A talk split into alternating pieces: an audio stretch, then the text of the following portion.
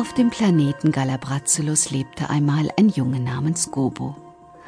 Der liebte nichts so sehr wie Geschichten von fernen Planeten und all den merkwürdigen Monstern, die dort lebten. Eine Geschichte liebte er ganz besonders. Die von dem blauen Planeten namens Erde, auf dem felllose Monster mit nur zwei Augen und zwei Armen lebten.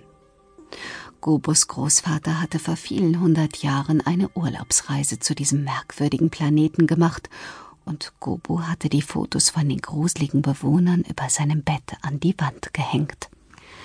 Als Gobo zu seinem 200. Geburtstag ein Raumschiff geschenkt bekam, beschloss er, sich so ein Erdenmonster zu fangen. Schließlich hatten all seine Freunde längst mindestens ein Haustier von einem anderen Planeten.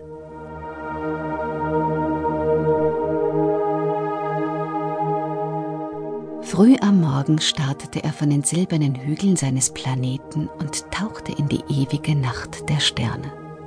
Er flog an unbekannten Sonnen vorbei, durchquerte gefährliche Meteoritenschwärme, wich den Feuerschwänzen von Kometen aus und schwebte schließlich im gelben Licht einer fremden Sonne über dem blauen Planeten. Gobo schaltete sein Raumschiff Tarnsystem ein und ließ sich langsam durch die Atmosphäre hinabsinken. Er hielt Ausschau nach einer von diesen wunderbar grünen Wiesen, die Opa fotografiert hatte. Solche, auf denen kleine Blumen wuchsen und ganz große mit dicken Holzstängeln, zwischen denen die Erdenmonster umherliefen. Aber er fand nichts als Steinwürfel, riesige graue Schlangen und stinkende Blechkäfer, die auf ihnen herumkrochen. Erst als die fremde Sonne schon fast unterging, entdeckte Gobo, was er suchte. Eine grüne Wiese mit weißen Blumen und mittendrin ein Erdenmonster. Es war genauso bleich wie auf Opas Fotos und hatte tatsächlich nur zwei Augen und zwei komisch dünne Arme. Es sah wirklich abscheulich aus, aber nicht so gruselig, wie Gobo es sich vorgestellt hatte. Er war etwas enttäuscht. Das Erdenmonster hockte auf seinen Hinterbeinen und bewegte seine Kinnladen ganz eigenartig, während es etwas in sein kleines Maul stopfte. Nur auf dem Kopf hatte es struppiges gelbliches Fell, das ihm fast bis in die zwei Augen hing.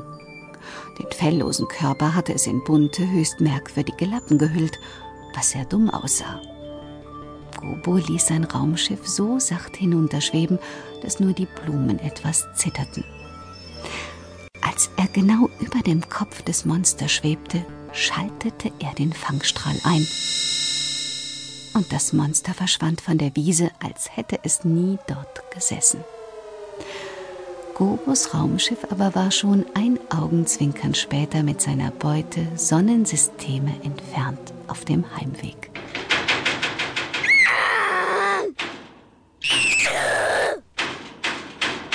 Als Gobo das Monster mit dem Fangstrahl in einen Käfig setzte, machte es furchtbare Geräusche.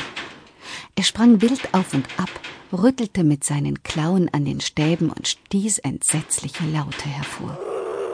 Sie erinnerten Gobo an das Grunzen von Mondschweinen und das Kreischen wütender Andromeda-Äffchen. Er setzte seinen Übersetzungshelm auf, trat vorsichtig an den Käfig heran und fuhr erschrocken zurück. Widerliches Monster! Lass mich sofort raus hier!